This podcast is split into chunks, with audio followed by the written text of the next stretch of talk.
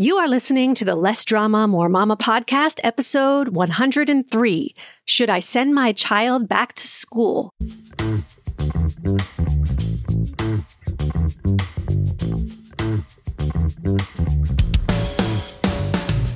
This is Less Drama, More Mama, the podcast for moms who want to feel calm, in control, and confident about how to handle anything life throws their way you're ready to go from feeling frazzled and disrespected to feeling calm and connected, this is the podcast for you.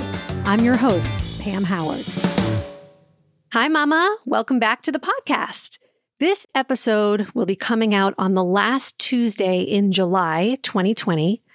And usually it's around this time of year that I start talking about back to school routines, transitions, and schedules.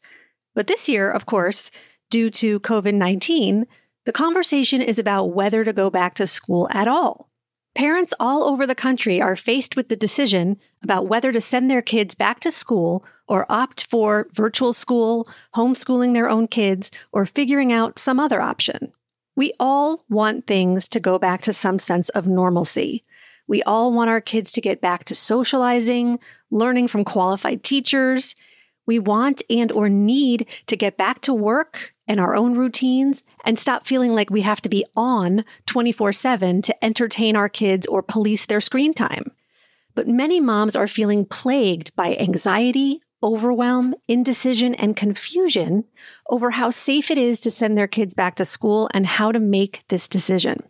So, I'm not here to offer advice about what decision you should make. That's never my job as a coach.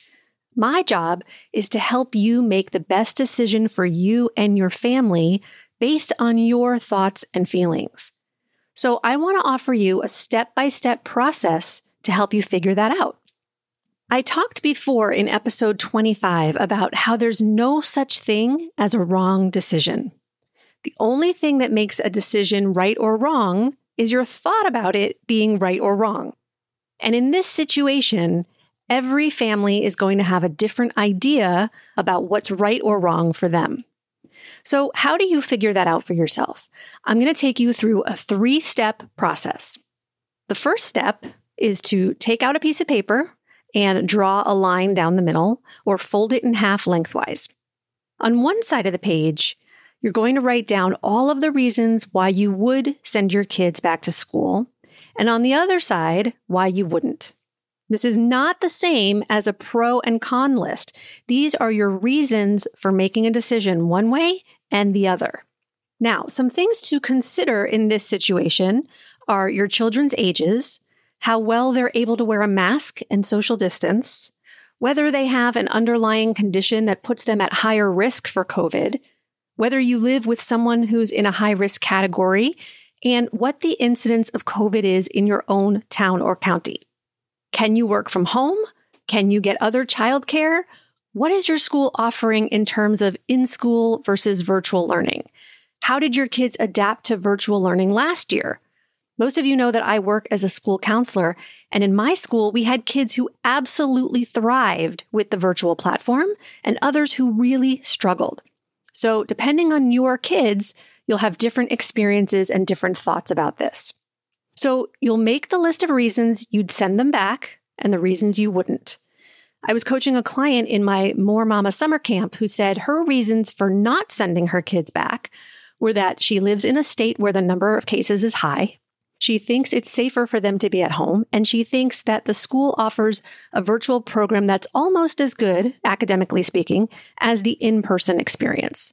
When asked what her reasons would be for sending them back, she said for social interaction and for her kids to see their friends. She also mentioned that her kids really want to go back and she doesn't want to disappoint them. So once you've written down all of your reasons for both scenarios, step two is to ask yourself, do I like my reasons?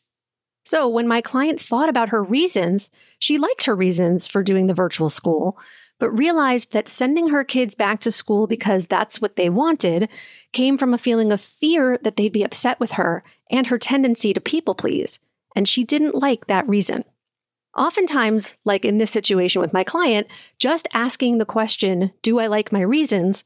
will be enough to show you that one set of reasons may be coming from a negative emotion like fear or pressure or self doubt, while the other set of reasons is coming from emotions like love, confidence, and certainty. Another client of mine has decided to send her child back to school because she lives in an area where the incidence of COVID is very low. She works full time and she feels that he needs the structure and routine of in school instruction. In episode 25, I give a few other strategies for making decisions, but basically it all boils down to knowing that there's no right or wrong and that you can choose to feel good about any decision you make. Step three is to make the decision and then own it. What do I mean by that? I mean, once you make the decision, stand by your choice. Don't go back and change it a bunch of times. Don't apologize for it or try to justify it to anybody. You can just decide that this is the best decision for you at this time and move forward. It doesn't mean you can't make another decision later, but commit to believing your decision is the right one right now. I think one of the reasons moms may be feeling so out of control and powerless right now is because they're stuck in indecision. Making decisions is very empowering. And once you do it, it can feel like a weight has been lifted. One of the hardest parts about making decisions, though, can be risking that other people will disagree with you, that other people will judge you, that your kids will be upset with you. All of that is out of your control. There will always be people who approve of you and some that don't. What's important is that you approve of you. Other people's opinions are always about them, not you. What you decide to think about yourself and your decisions is your responsibility. And when you decide what you think, other people's opinions become less relevant. What you think determines how you feel. And what others think is none of your business. So allow your mother in law to disapprove of you.